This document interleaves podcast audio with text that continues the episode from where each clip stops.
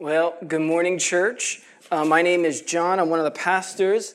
Um, and before we actually get back into this text, I want to um, have one more um, unofficial announcement is that uh, this Wednesday in the afternoon, a couple weeks ago, David Kang and I met with a couple employees at LG. Uh, these Christian brothers who reached out to us, they want to use our building on Wednesday afternoons as a time to, to pray together, to, to read God's word together. Uh, so we met with them. They're, they're really dear uh, brothers, and they want to also and welcome other people from LG in their lunch hour to come over here. So if you are free on Wednesday at noon, you're more than welcome to join us. There's no pressure, uh, but it'll be about an hour because they got to get back to work, and so we want to be mindful. You can bring lunch if you want, and we'll eat, and we'll sing, we'll pray together, we'll read some scripture together as well. So uh, just want to open that up to you all and uh, and see where the Lord might do with that time and space. All right. So, with that, let's go to Lord in prayer even as we uh, open God's word to study and consider it. Father, I thank you for this gathering of your people. I thank you for the privilege to study and uh, hear from your word. And I pray that you would meet us in this moment, that your spirit would speak even through me to the hearts of your people, and that we would be built up, encouraged, challenged, and reminded of your your care, your provision, your knowledge of our situation, your tenderness, your sufficiency. We pray this in Christ's name. Amen. You know, if you go into my office, you'll see hanging on the wall a piece of art that my son Trevor, uh, along with the help of Kirsten's dad, made for my birthday a couple years ago and I absolutely love it. It uh, and as the dude would say, it really ties the room together. Um, it is beautiful and creative, but when they told me what it is, it made me love it even more. Uh, these are the sound waves of the opening of Bob Dylan's 1964 iconic song, The Times They Are Changing.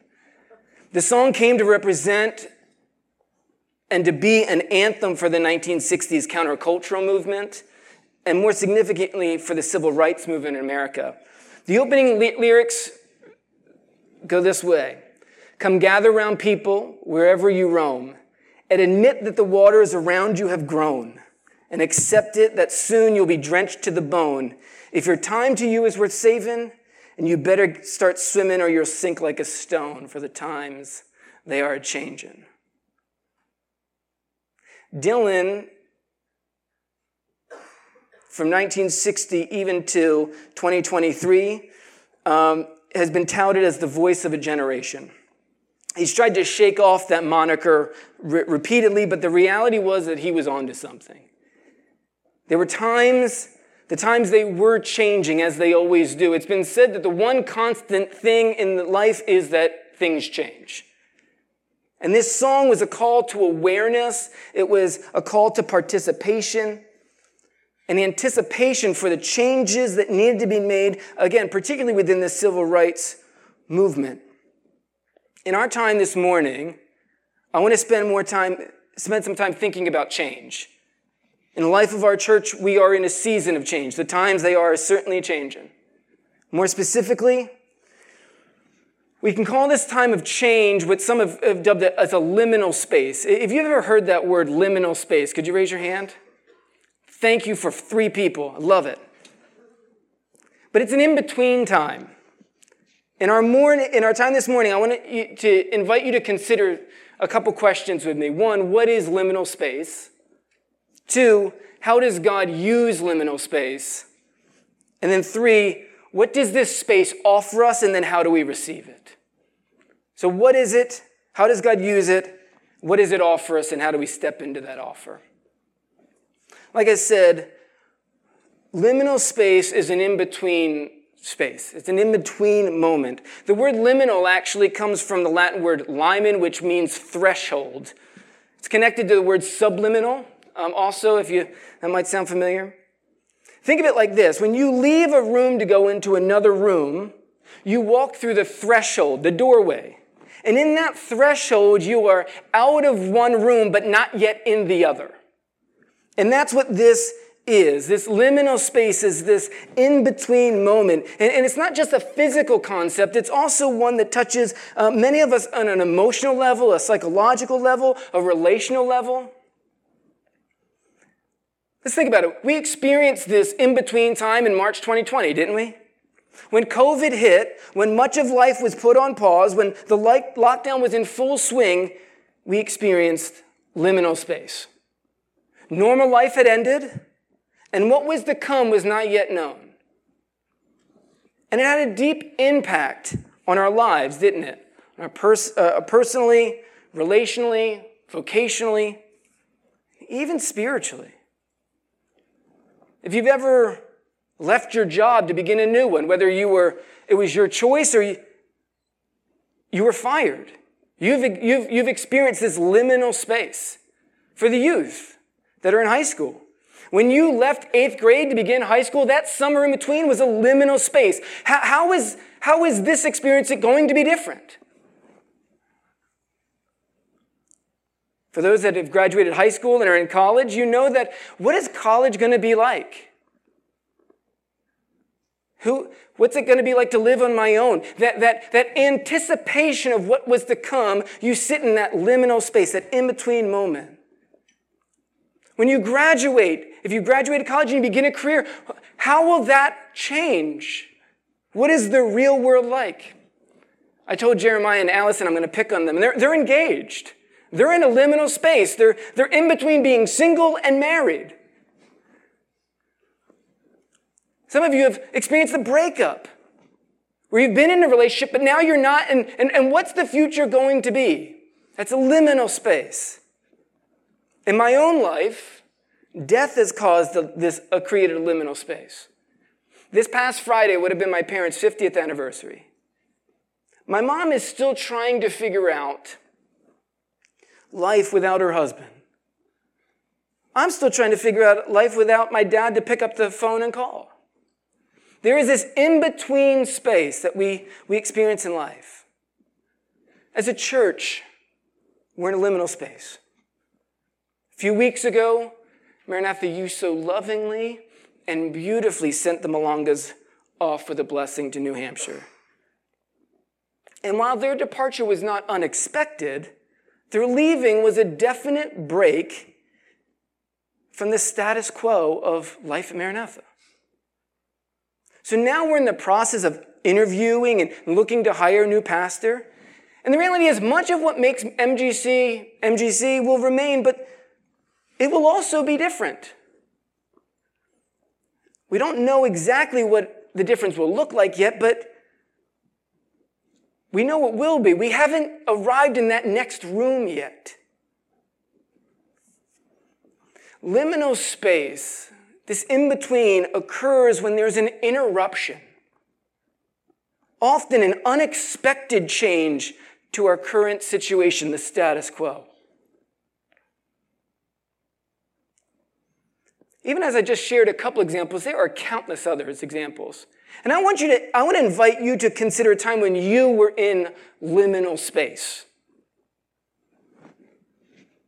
When were you in the threshold between one moment and the next?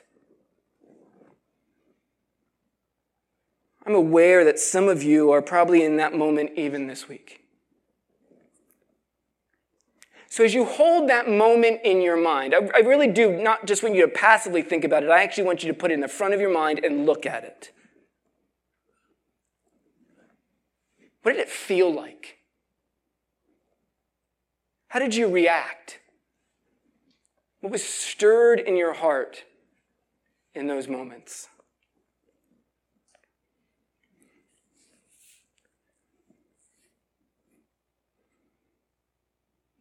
These moments often produce anxiety, don't they?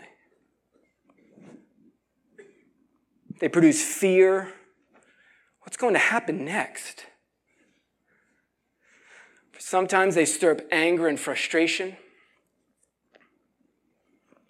They provoke that part of us that doesn't like being out of control. So, as a result, we often feel unsettled and disoriented and disconnected and dislocated. For some of you, I'll put my hand up here, makes me want to run and escape, to hide. I want to hide until the uncertainty or, or the, the uncomfortable feeling is gone. Am I alone? All right. For others, we, you try to numb it, to numb this discomfort through video games, through TV, through eating, through pornography, through social media. You self medicate with alcohol, smoke some weed, some other substance, take a gummy, whatever it is. We try to numb it. The reality is, is these seasons can leave us distraught and feeling empty and adrift without a clear sense of the future. They often make us turn us to the past and long for something nostalgic or fret for what has not yet come. But one of the realities is that they don't let us sit in the present. We are either distracted by the past or obsessed with what's to come, and then as a result, we are scattered.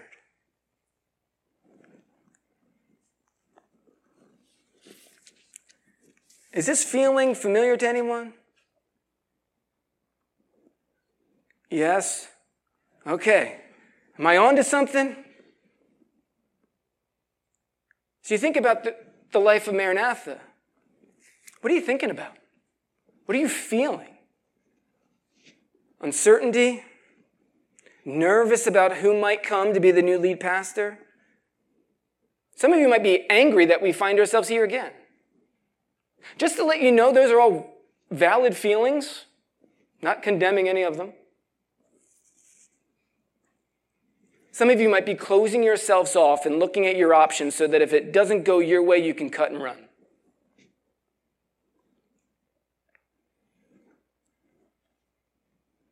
Maybe there's even genuine excitement and hopefulness. Whatever it is, again, I, I welcome them. I want just to be aware of them, to not shove them down. Again, I invite you to acknowledge and own what you're feeling, not minimizing it, not discrediting it, discrediting it, but thinking about your thinking about them, sitting in them, being present to them, being aware of them. And as you do, I want to move to this second question. So, what is liminal space? It's this in between time that often comes in unexpected and, and, and unexpected times and in un- unexpected ways. So, how does God, number two, how does God use this space? I imagine some of you might be thinking, hey, Jon, when are you going to get to the Bible and stop with the psychobabble stuff? And I hear you. So, here we go. God's word actually has a lot to say about this space. By way of example, we actually see lots of ex- uh, liminal spaces in Scripture. Think about this Abraham and Sarah, in between the time that they were promised the son and the birth of Isaac. Think about Joseph waiting in jail after the cupbearer is given freed, and then, hey, don't forget about me. And then that time he's forgotten about until Pharaoh calls his name. The Israelites in the wilderness, life between being slaves in Egypt, but not yet in the promised land. David being anointed king, even while Saul was still throne, he had to wait years before it would be his turn to come to the throne. Even the Israelites in exile, when they were taken out of Jerusalem brought to Babylon, and then the time before they would come back. That was a liminal space. We can even see Jesus' whole ministry this way. As this time before, the time before being that he was at the, the the right hand of the Father, and the time after when he ascends that we read in this, uh, Nina read a very long passage, thank you so much, Nina, that we read in Acts chapter 1, where Jesus ascends back to the throne. That whole three years of ministry was a liminal space. We can actually boil it down even more and look at his time being tempted in the wilderness. He, before that is, He had been, been growing up, gets baptized. The Lord, the, the Spirit drives him into the wilderness, is what Mark, Mark's gospel says. For these 40 days and 40 nights to be tempted before he actually begins his ministry. So that, that wilderness temptation is in between the beginning and or the, before and after his call to ministry. So it's this, this middle space in preparation for his ministry, rather. And in our passage today, we see another example of this liminal space. Luke picks up where he left off in his gospel, and we, we read of Jesus with his disciples as, he, as he's about to ascend. So if you still have your Bible open, I'd invite you to keep it open in Acts chapter 1, and we're going to work through this fairly quickly, but this is what his final instructions are to his disciples before he ascends in verse 4. And while he was staying with them, he ordered them not to depart from Jerusalem, but to wait for the promise of the Father, which he said, You heard from me, for John baptized you, you baptized with water, but you will be baptized with the Holy Spirit not many days from now. Jesus tells them to wait for the promise. That the promise is the very power of God. The, the, the Spirit was going to come upon them in this mighty way. And this prompts the disciples to ask the question that they had been hoping and longing for for years. Hey, Jesus, now's the time when the promised kingdom is going to be restored, right? That you're going to be recognized as the, the, the true and rightful king, right? Israel had been under colonial rule. They had been waiting for generations for this promise to be fulfilled. The Messiah had come. So it made sense for them to be thinking this way. All right, now's the time. But Jesus, as Jesus typically does, he doesn't answer their question. Directly, anyway. Rather, he says in verse 7 it's not for you to know the times or seasons that the Father has fixed by his own authority. But you will receive power when the Holy Spirit has come upon you. And you will be my witnesses in Jerusalem and in all Judea and Samaria and to the end of the earth. Do you catch what Jesus is saying? That there is going to be a new way to be my disciple. There's going to be a new way to follow me. They were going to keep following him, but it wasn't going to be like it was before. He's not going to be in bodily form on the earth with them at every, turn, at every step of the way. He would be with them, but now it was, it was through the presence of his very spirit. And this reality was fully realized when Jesus is taken up to, to heaven to remain at the right hand of the Father until the time of his return.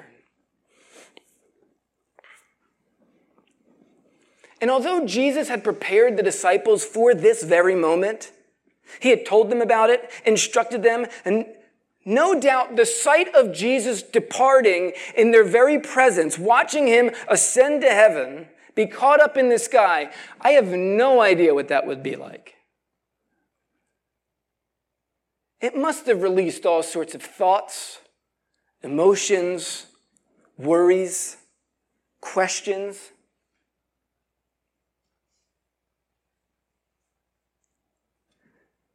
I can imagine just them being stunned by the sight as they stood and watched Jesus being raised into the sky, trying to understand, both as disciples, but as also humans with human brains and,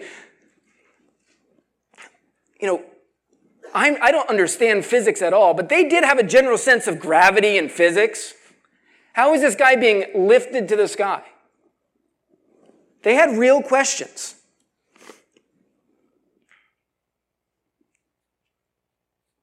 They're at the threshold. They're at the threshold of life after Jesus' physical presence with them. The times they are changing. In accounts like these, when we read them, for many of us that have grown up in the church, it's easy to think about, oh, I know this story. And you just pass over it. But I find it helpful to try to place myself in that story. What would it have been like to hear those words from Jesus, to see him ascend, to stand in awe? Consider the weight of being called to be one of his witnesses, which is where we get the word apostles from, for Jesus to the ends of the earth. Think about that. It must have been beautiful, overwhelming, surreal all at the same time.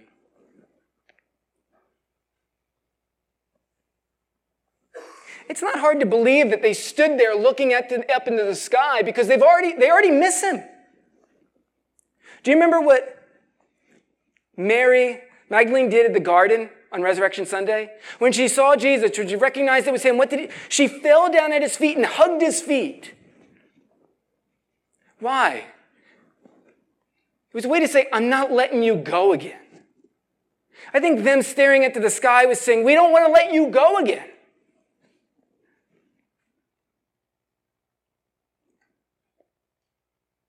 It was hard enough 40 days ago. And now again?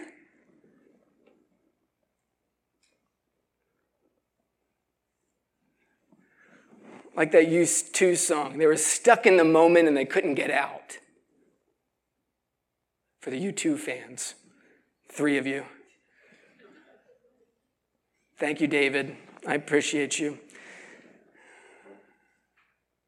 They needed someone to come and tap them on the shoulder. That's what these heavenly beings do. I don't see these heavenly beings. I've often read this passage, to be honest, of saying, as these heavenly beings shaming the disciples. What are you doing standing there? He's gone. Get, get to work. Anybody else read it that way?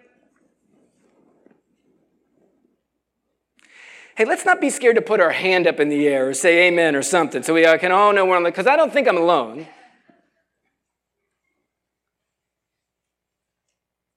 But what if it's a sign of God's grace? What if it's the Lord's tenderness to meet them in this moment? Tapping them on the shoulder and say, Hey, men of Galilee, why do you stand looking into heaven? This Jesus who is taken up, up from you into heaven, he's going to come back. The same way he went up, he's going to come back. But for you, you know what you're to do. They were helping the disciples, these, these apostles, embrace the moment, to take it in and to invite them into this liminal space. They wanted to remain in the, uh, the, the, the other room. And they weren't yet into the new one. The heavenly beings are saying, hey, stand in this moment right now. Things are changing. And the disciples they didn't resist, but embraced the invitation. They returned to Jerusalem, as we read, and to the upper room where they had been staying, along with others. And from verses 12 to 26, they, they do two things they pray continually, and two, they replace Judas, the one who betrayed Jesus, with Matthias as one of the apostles. They're waiting. This in between time wasn't a time of just passivity. Rather, it, they, they weren't just wringing their hands and going, "Oh, what are we going to do?" They weren't trying to manufacture, uh, "Oh, how are we going to how are we going to keep the message of Jesus going on our own?"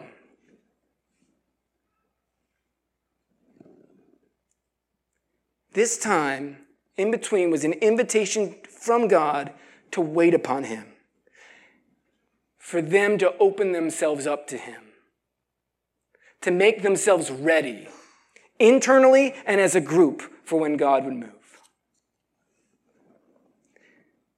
It was an, it was an opportunity, friends, hear me, hear, hear me here.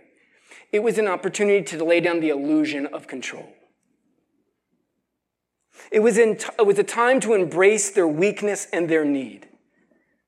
It was an invitation to risk in faith that God was going to meet them and to provide all that they needed. In the beginning of chapter 2, and then through the rest of the book, the, the book of Acts is fully called the Acts of the Apostles. What we see is God show up after this in between time, but it's not before that. God was going to show up and transform the world, but also the apostles themselves. So, how does God use liminal space?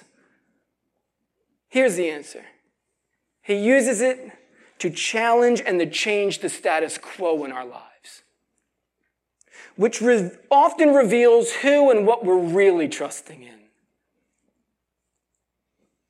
It reveals that we're not really in control the way that we think we are and thus highlights our weakness and our need.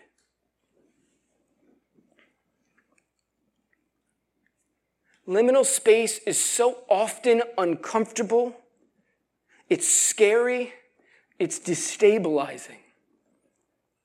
Friends, it's meant to be that way.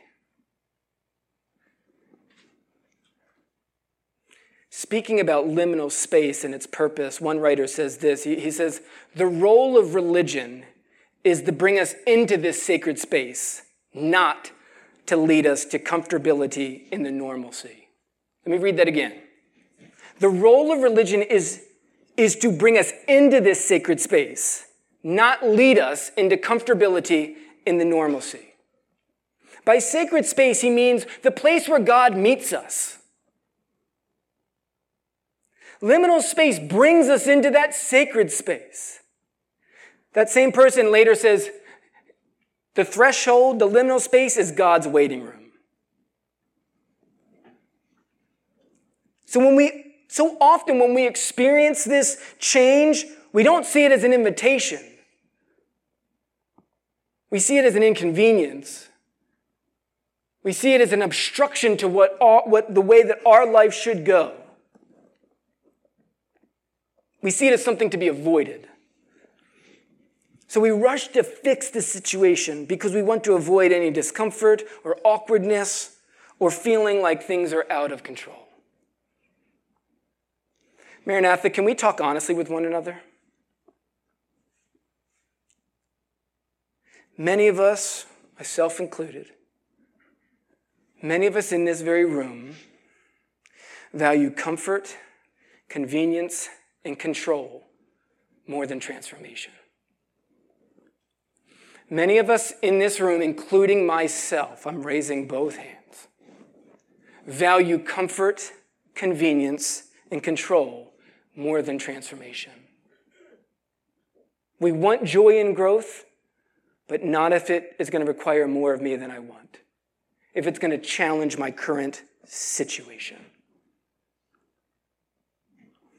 And as a result, we live in the comfortability in the normal what's safe. In other words, we stay on the mountaintop, staring up at the sky.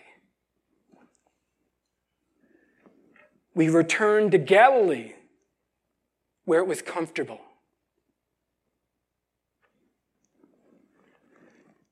We make our own plans. But what's the consequence of this? Friends, I've talked to too many of you to not, like, not realize that this is even more widespread than just a handful of you. We want joy, but we don't have it, so we pretend. Because we, what we really want is comfort.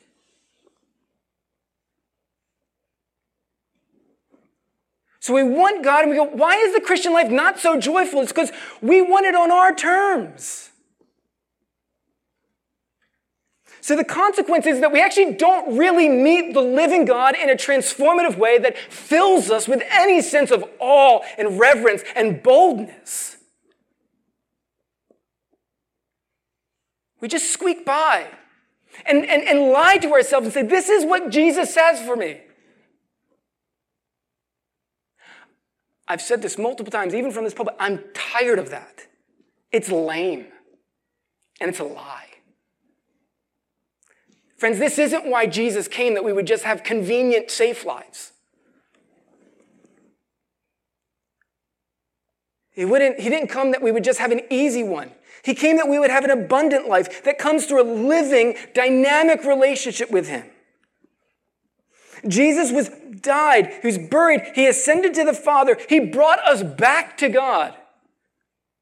He, spent, he sent his spirit to call us out of the smallness of our little world into the bigness of his grace filled one. And one of the ways that he does this on a regular basis is by interrupting our lives. Changing the situation in such a way that demands us to make a choice. Are we going to continue to live the way that we've been living, or are we going to abandon ourselves to him? Let's admit it, friends. Most of us are like water. We prefer the path of least resistance. God often unexpectedly changes things for us.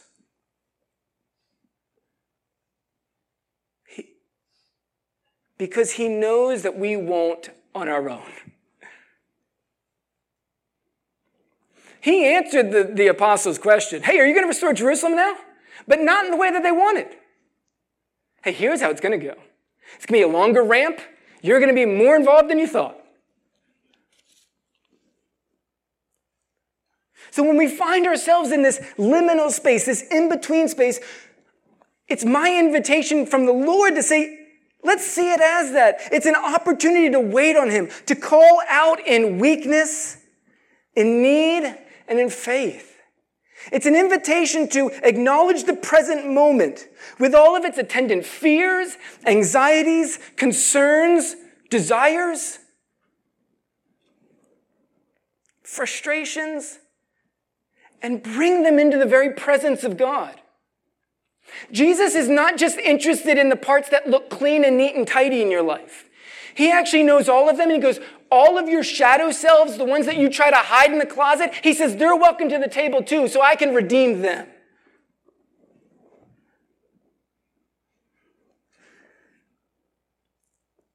It's an invitation to take a risk that as, that as we step out in faith, as we wait on him, that he's actually going to show up.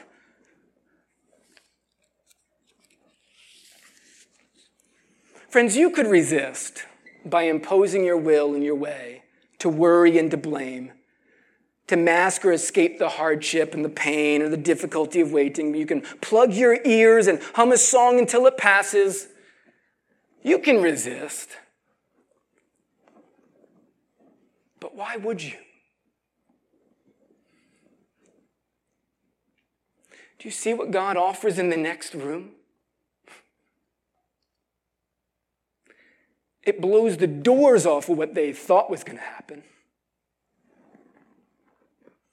Globally, as well as personally. This brings us to our last questions. What does liminal space offer us as a church and you individually? And then how do you step into it? Whenever we come to the threshold, we're invited to consider where we are, where we've been, and what are we, where are we longing to go? It's an offer to gain perspective and clarity. No doubt the, mount, the, the apostles coming off the mountain and walking to Jerusalem was filled with conversations about what they had seen and learned and experienced. They no doubt reflected on the promises of God and, and the new moment they found themselves in. The change of the status quo is a way to get fresh perspective on life.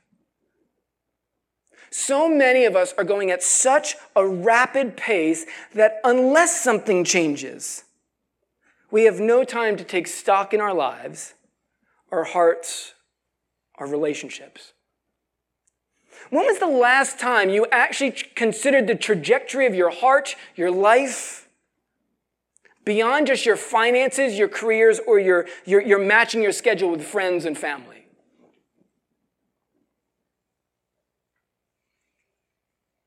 The Lord uses liminal space to invite us into deeper reflection and awareness about where we're going and what do we want. Liminal space invites us to open ourselves to the Lord.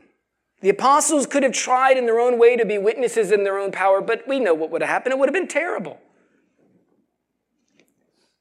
It was in their recognition of weakness and need that God actually shows up.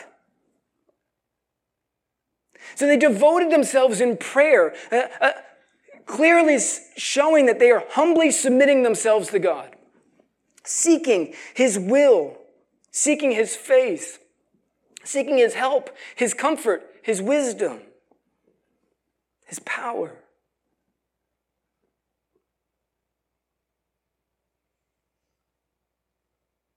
They didn't rush to do lots of things. They sat in God's presence. They opened themselves up to Him. They did appoint a new apostle. That wasn't them taking the role of God. They were going, all right, God, Jesus has told us what we're doing. Let's ready our, our, our world so that when we're called, we can go. They're still opening themselves up to the Lord. They're waiting on his, his guidance and direction in prayer. And then Peter goes, Hey, let's, let's in, we need to replace that there would be 12 apostles, symbolic of the 12 tribes. And so they, they, they even in their, their looking, it wasn't like, hey, who's got the best resume? They still waited on the Lord to, to, to call Matthias. But often we so busy ourselves and try to work the angle. Oh, how, how can I get out of this situation? How can I end, end, end the discomfort sooner rather than sitting present it and opening ourselves up to the Lord? But this liminal space, when rightly understood, is an opportunity to sit in God's presence say, Hey, my doors are open to you, Lord. Show me your way. And I've said before, it's an invitation to take a risk. Liminal space is an offer to grow in faith and wholeheartedness. The apostles show us what risk looks like. In considering the situation with this, their fresh perspective, by opening up themselves to the Lord in vulnerability and weakness, they take a risk to believe that God is going to show up. We often talk about saving faith, and we rightly should. There is no salvation under heaven outside of looking to Jesus in faith. And if you have never trusted Jesus, from the youngest to the oldest in this room, I plead with you to turn from your sin and trust in the finished work of Jesus for your salvation. One of the aspects of faith that I don't think we talk about very often is daily faith. We talk about picking up our cross and have daily faith, but I don't think we recognize really what that means. Myself included. And it's been a couple years that I've been really thinking much more about this. True faith is a daily faith that actually relies on the Lord daily in all situations, in all circumstances. Liminal moments bring us into this need. They show our need for this uh, our need for God in stark relief to the way that we've been living. It's a risk to believe that God's going to meet you when you lose your job, or He will comfort you and carry you when you lose a loved one. It takes a risk to believe that what He calls you to in ministry, in relationships, in vocation, that He will provide what you need when, he, when you need it. Liminal space is a chance to grow in faith and watch God work. As a church, friends, here we go. Land in the plane. The times there are changing. Here's the invitation for us as Maranatha. We can see this season as a gift from God. It's a time to consider how He has brought us through so many seasons and remembered us, met our needs time and time again so that we can trust Him for the next one. It's a gift in that it reminds us that unless the Lord builds the house, the workers build in vain. We can be nervous and wonder what the future will look like, but we can also have excitement and hope knowing that God is in this moment. In fact, He's called us into it. In a similar way, in, this is a season where we can set our clocks. Even as today is daylight saving time, we had reset clocks. How many of you didn't know and Apple just did it for you? Many of us, we can set our clocks to God's timing and not our own. We need not rush, but we can wait on Him. He can teach us patience and dependency. I've said it multiple times, but I'm convinced now more than ever that God doesn't value efficiency the way that we do. He values dependency. And so, as we see this season as a gift and wait on Him, we can acknowledge our need and our weakness. We don't know the future, God does. There are so many variables that are outside of our power to control. But what we can do, it's like the apostles, we can pray. We can align our hearts with His. We can seek His counsel and His will. We can work to, to get things in order for when He does move. And when He does, we can act and step in, out in bold faith as He brings us into a new season. Friends, I'm aware that some of you, you're in this liminal space now where you're looking down the line and you know one's coming, or you've just recently come out of one. Here's what it offers us individually It's an invitation to recognize that you're in this space between. That you can actually be present to where you are. Not longing for the past or just missing the present because you're hoping for things to just change magically in the future. I want you to take note of those emotions that you have anxiety, worry, fear, anger, sadness, joy, excitement, weakness. How many of us, mine included, that I'm often going so quickly that I, I fail to ever check in with myself? Or we go, oh, I'm not allowed to feel that one. That's not true. Our, our emotions often lead us down into what our heart is really longing for and looking to. Don't dismiss them or minimize them. I, have told a bunch of people here, you know, emotions are like kids in a car. You don't let them drive the car, but you don't put them in the trunk either.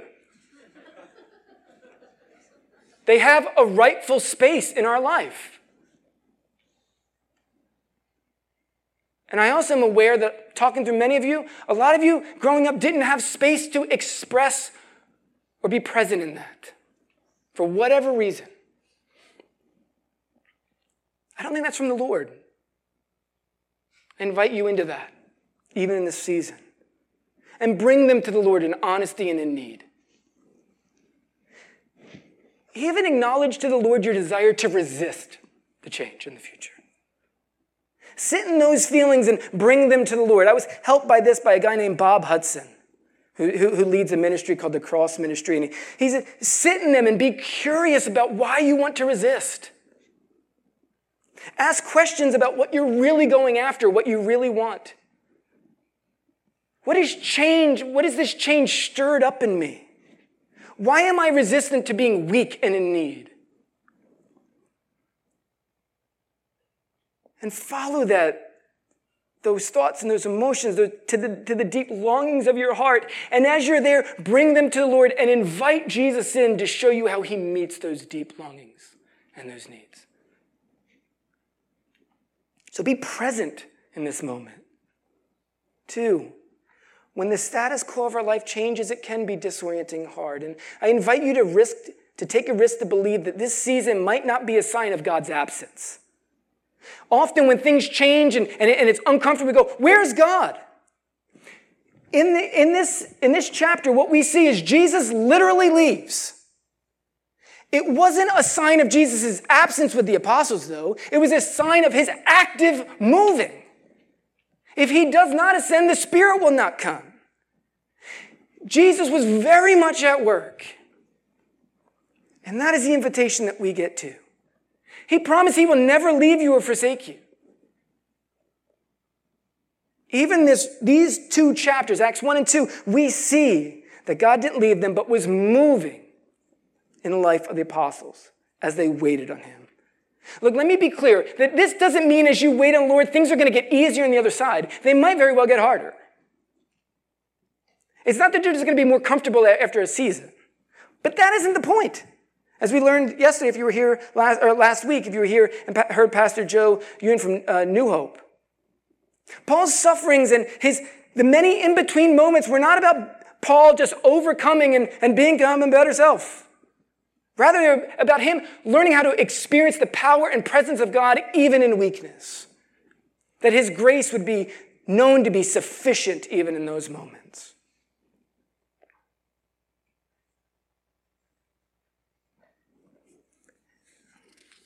And in these seasons, you don't have to go it alone and grit your teeth and bear it. Friends, you can invite others in. That's what the apostles do. 120 of them gathered in prayer.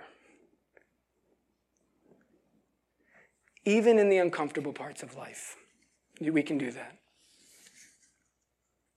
Like, this is going to be a risk for many of you to let others see your weakness and need. Will you take the risk to be seen? To be known? To let others speak the word of Christ to you? That's actually what Dietrich Bonhoeffer says is the, the, the, the the core of Christian community. We are one, those who brings bring the word of Christ to one another. Last one. This season may be hard. I'm sorry. But in it, there's also the offer to become more like Christ, to taste and see that there are deeper realities than what we can see and recognize on our own. It's an offer to step into what God, God longs to give his children transformational joy, hope, resilience, peace. You could resist this invitation. But why would you? Friends, as a church, and maybe even you're in yourself, you find yourself in a liminal space. God has something for us, friends. He cares far more about our church than we do. He cares far more about you than you do. So, what do you say? Can we lean in in weakness and in need, in hope and with bold faith? Wait for Him to meet us as He has promised to do, even in the in between. What do you say?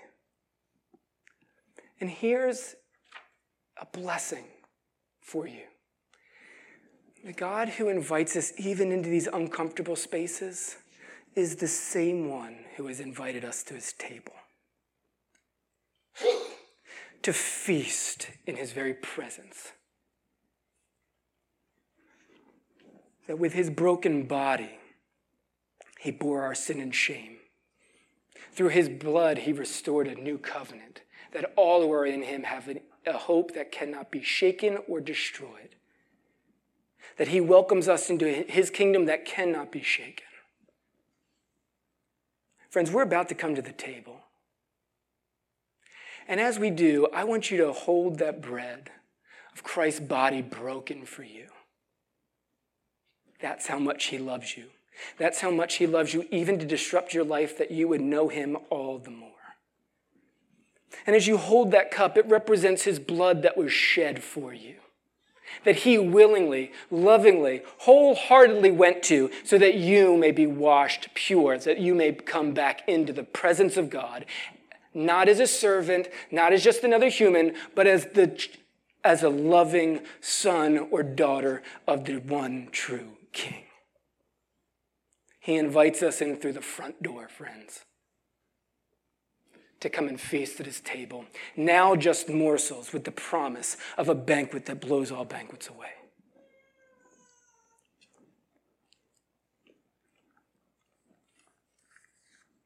The Apostle Paul writes this in 1 Corinthians 11 about the Lord's Supper. He says, For I received from the Lord what I also delivered to you, that on the night when he was betrayed, took bread. And when he had given it, he had given thanks, and he broke it, and he said, This is my body, which is for you. Do this in remembrance of me. In the same way, he took the cup after supper, saying, This is the new covenant in my blood. Do this as often as you drink it in remembrance of me. For as often as you eat this bread and drink this cup, you proclaim the Lord's death until he comes. We can stand in the present moment because of the finished work of Christ in the past and the promise of the future. Friends, if you have not trusted in Christ, this, this supper, this, this table is not for you. I'm not trying to be mean or rude or exclusionary, but rather, this is a family meal for those that have been welcomed in the family of God through Jesus. And if you have not trusted in Christ, we would invite you to consider what the Lord's bringing you to even this moment, to consider Jesus as your need for Him, your, your, your separation from God outside of Christ, and Jesus' finished work to bring you back to Him. And I would, we invite you to behold and take hold of Christ at this time. Friends, we should look circumspectly at our hearts. We should also come to the, and come in a sober way, confessing sins before the Lord, but we can also come with a hope, with a defiant type of hope, trusting in Christ and longing for what is to come. Father, I thank you for the in between moments where you show us our need, our weakness, but they also, they also show us your sufficiency. We thank you for the table that shows us that the price of our redemption and the full welcome that comes with it. Lord, as we come to the table, I pray that you would encourage your saints, your beloved, to come boldly to the table of the King with hearts full of faith and rest in you. We pray in Christ's name. Amen.